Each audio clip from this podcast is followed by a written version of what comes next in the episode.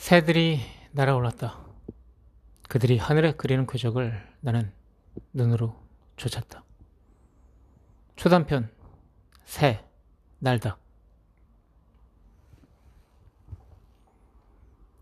갑자기 결정된 일이었다. 저녁 8시에 시작하는 예약 없이 현장에서 입장 가능한 행사를 발견했다. 6시에 강당에서 개최될 명사 특강을 기다리며 햇살을 쬐던 우리들은 갑자기 휴대폰을 꺼내 기차표를 뒤졌다. 춘천한 기차는 자주 있어서 어렵지 않게 예약했다.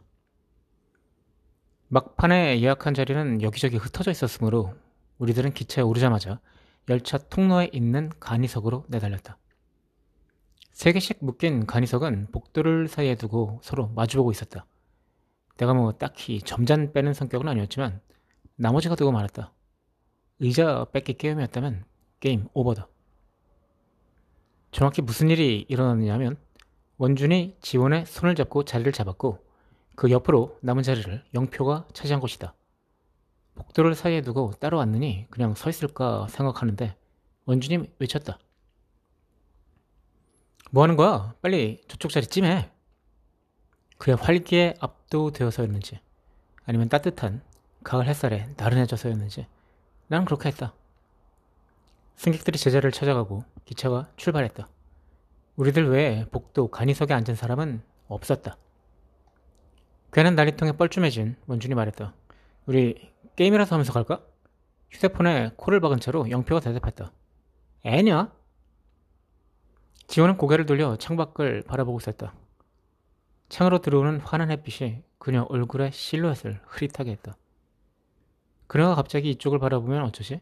하는 생각이 들다가도 그녀와 나 사이에 공간이 나를 감싸 숨겨줄 것 같은 느낌이 들었다. 아니, 그럴 리가 없잖아. 나는 고개를 숙여 휴대폰 화면을 들여다보았다. 좁다. 자리 옮길래? 지원이 일어섰다. 내가 옮길게. 넌 앉아있어. 원준이 재빠르게 가운데 좌석에서 일어나 내 쪽으로 달려와 앉았다. 원준은 자리를 잡고 나를 향해 씩 웃어 보였다. 뻘쭘한 거겠지. 아, 저기 얼마가 지났을까? 창밖을 손가락으로 가리키며 내가 일어섰다. 기찻길 옆 호숫가에서 쉬던 철새 한 마리가 날아오르고 있었다. 원주는 물론 지원과 영표도 고개를 들려 내가 바라보던 방향을 따라갔다.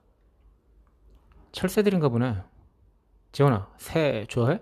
원준이 물었다. 딱히 좋아하는 건 아니지만 여전히 눈으로 새들을 따라가며 지원이 말했다. 아니지만 날 수 있다면 참 좋겠지? 그녀라면 날아올라도 괜찮을 것 같다는 생각이 들었다.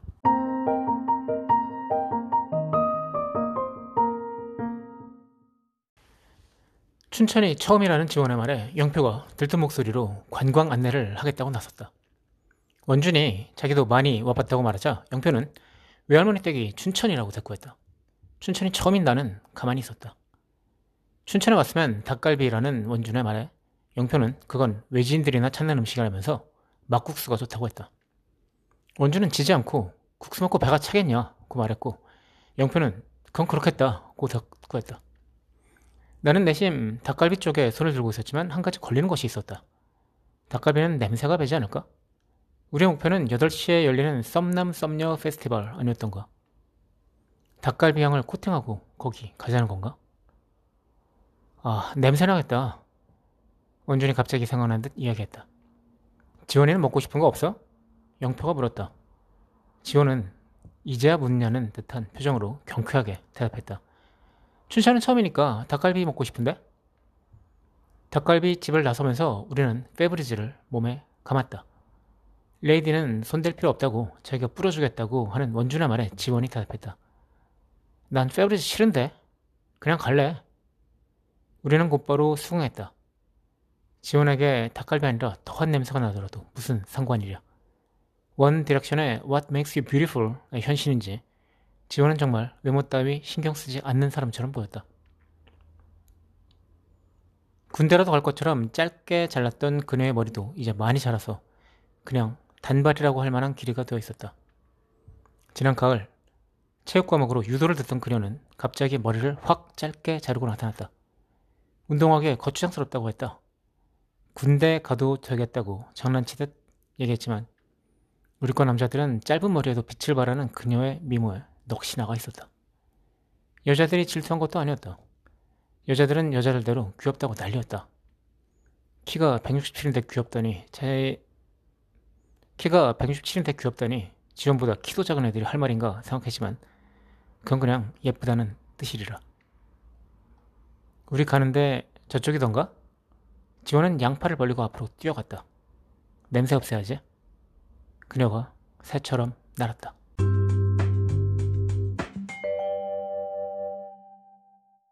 서연은 마카롱을 참 좋아했다. 카페에서 인당 하나는 꼭 먹어야 한다고 말하면서 두 개를 주문했다. 그리고 언제나 내게 반 개를 내면서 내가 1.5개를 먹게 했다. 나는 서연의 이자국이 난 마카롱을 잘만 받아먹었다. 조그맣고 달기만 하지만 그렇게 비싼 걸 그냥 버릴 순 없었다. 그리고 뭐 나름 뽀뽀는 한 사이였으니까. 서연은 내가 입학하고 나서 처음으로 사귄 여자친구였다. 권서연, 김도하. 번호가 나란히 붙어있으니 사귀라는 신의 계시라고 서연이 말했다. 남고 출신으로 그때까지 짝사랑밖에 없던 나는 냉큼 그녀의 제안을 받아들였다. 카페에서 빙수를 나눠 먹고 놀이공원에서 함께 사진도 찍고 싶었다. 내가 지원의 존재를 몰랐던 것은 물론 아니다. 웬만한 과들은 다 통합 학부로 뭉쳤지만 우리 과는 딱히 통합할 데도 없어 짜투리로 남은 30명짜리 작은 과였다. 아니 과에 수백 명이 득식을 했더라도 지원의 존재를 모를 남자가 어디 있을까? 뻔한 얘기지만 용기가 없었다. 아니 용기를 낼 생각도 해본 적이 없었다. 저런 애가 날 거들떠 보기나 할까? 그렇게 우리들은 3학년이 되었고 지원은 아직도 혼자였다. 아니 혼자가 아닌 적이 없었다.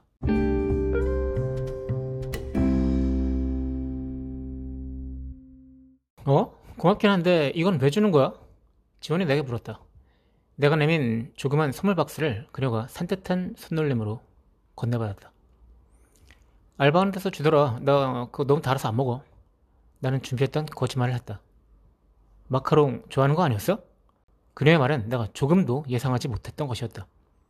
네, 가? 선혜가 그러던데 마카롱 킬러라고. 아 그건 돈이 아까워서 아니 그런 대답이 나올 자리가 아니었다. 내가 마카롱을 좋아하든 아니든 무슨 상관이란 말인가. 서연의 이 제국이 선명한 마카롱을 내가 잘만 받아먹었다는 사실을 하필 지원이 알고 있다는 게 문제의 핵심인데. 둘이 별로 친해 보지도 않았는데 그런 얘기도 하는구나. 아니 그렇게 느긋하게 감상을 떠올릴 상황이 아니었다. 머릿속에 하얘진 나는 그냥 그렇게 서 있다가 뭐든 핑계를 대려고 입을 떼었다. 좋아서 먹었던 게 아니라 아니야 뭘 그래 놀라. 아무튼 잘 먹을게. 그렇게 말하고 그녀는 마침 도착한 지하철문 안쪽으로 가볍게 발걸음을 옮겼다. 나는 그냥 그렇게 아무 말도 못한 채로 서 있었다. 나중에 이 장면을 곱 씹어보면서 나는 뭔가 딱 맞는 대사를 찾아낼지도 몰랐다. 하지만 그 순간은 아니었다. 지하철 문이 닫혔다. 출입문 창 앞에서 지원이 내게 손을 흔들었다. 나도 왼손을 들어 그녀에게 흔들었다. 성격 괴팍한 교수가 고마웠다. 그가 엑셀 랜덤 함수로 뽑았다는 2인 1조 과제팀이 아니었다면 나는 지원에게 선물은커녕 몇 마디 말 붙일 생각조차 못했을 것이다. 그날 밤 자려고 누워 눈을 감으니 지하철 유리문 사이로 그녀가 내게 손을 흔드는 장면이 무한 반복 재생되었다.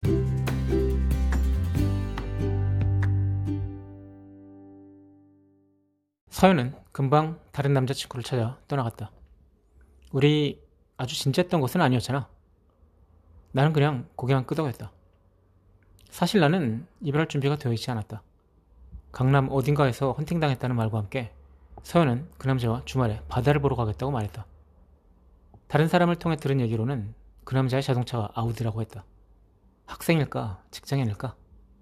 사람이 아니라 자동차에 밀렸다고 스스로를 설득하려 했다. 아무리 가벼운 만남이었다 하더라도 상처는 상처였다. 그리고 아무리 생각해봐도 적어도 내게는 가벼운 만남이 아니었다.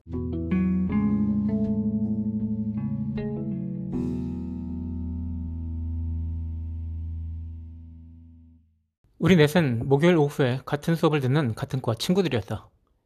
경쟁률 빡신 과목 수강 신청에 실패한 사람들이 차선책으로 듣는 과목이었다. 첫 수업 시간에 교실로 들어가면서 영표를 만났을 때는 그냥 그러려니 했다. 수강 신청 군이 없기로는 나와 대등한 수준인 영표는 종종 나와 같은 과목을 듣고는 했다. 교실에 들어가니 매우 낯익은 뒤통수가 보였다. 맨 앞자리에 앉은 짧은 머리의 여학생 지원이었다. 갑자기 교실 창문으로 봄 햇살이 물결치는 것 같았다. 수강 신청 변경 기간에 원준도 이 과목으로 넘어왔다.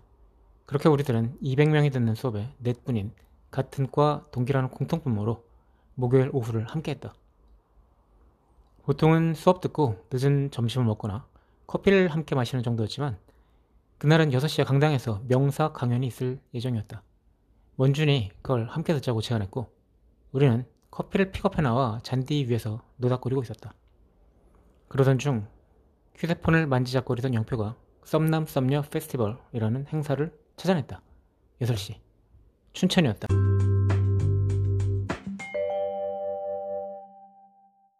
행사 장소는 지자체 소유의 실내 체육관이었다. 농구대가 옆쪽으로 치워져 있고 테이블이 바둑판처럼 깔려있는 가운데로 텅 빈 공간이 댄스플로어였다. 가벼운 알코올 음료를 마시며 음악에 맞춰 춤을 추고 개그맨이 사회를 맡아 썸 타는 분위기를 만들어 보겠다는 포맷이었다. 지자체 행사였지만 어차피 서울에서 원정 온 사람들이 대부분이었다. 모르는 사람들끼리 만나면서 친해져 보라는 것이 행사 취지였겠지만 그리고 대개 그런 이유로 온 것이었겠지만 우리들은 달랐다. 나도 영표도 원준도 지원과 함께가 아니었다면 오지 않았을 것이다. 지원아 나가자. 원준이 말했지만 지원은 고개를 가로저었다. 왜? 텅 비었잖아. 사람들이 좀 나온 다음에. 원준이 너무 성급했다. 나는 쌤통이라고 생각하며 마음속으로 V자를 그렸다. 영표도 마찬가지였으리라. 예? 정말이야? 지원이 테이블에 팔을 기대면서 내게 물었다. 작은 테이블에 그녀가 기대오자 그녀와 나 사이의 거리가 너무 가까워졌다. 그녀의 향기가 들숨을 타고 폐로 들어와 심장을 휘저어놓고 있었다. 음, 2번 권서연, 3번 김도아. 아하, 그런 이유를 대면서 작업을 걸 수도 있는 거구나. 그렇게 말하고 지원은 커피잔을 들어 한 모금을 홀짝 마셨다. 처음에 그렇게 말하더라. 음, 도아는 생각보다 꽤 어리숙하네. 아니, 순진한 건가? 서연이가 날 좋아하기는 했을까? 아니었겠지? 사귀자고 할 당시에는 당연히 도아를 좋아했겠지? 그래? 내 목소리에는 아쉬움을 필두로 해서 원망, 그리움, 불신 같은 부정적 감정들이 안개처럼 잔뜩 끼어 있었다. 서연과 헤어진 지 아직 두어 달밖에 안 된 시점이었다. 그런 이유였다면 나랑 사귈 수도 있었겠다. 3번 김도아, 6번 김지원. 충분히 가깝잖아. 게다가 배수네? 휴일에 카페에서 만난 건 과제 준비 때문이었다. 심장 쪽 혈관에 뭔가 따뜻하면서도 간지러운 것이 돌아다녔다.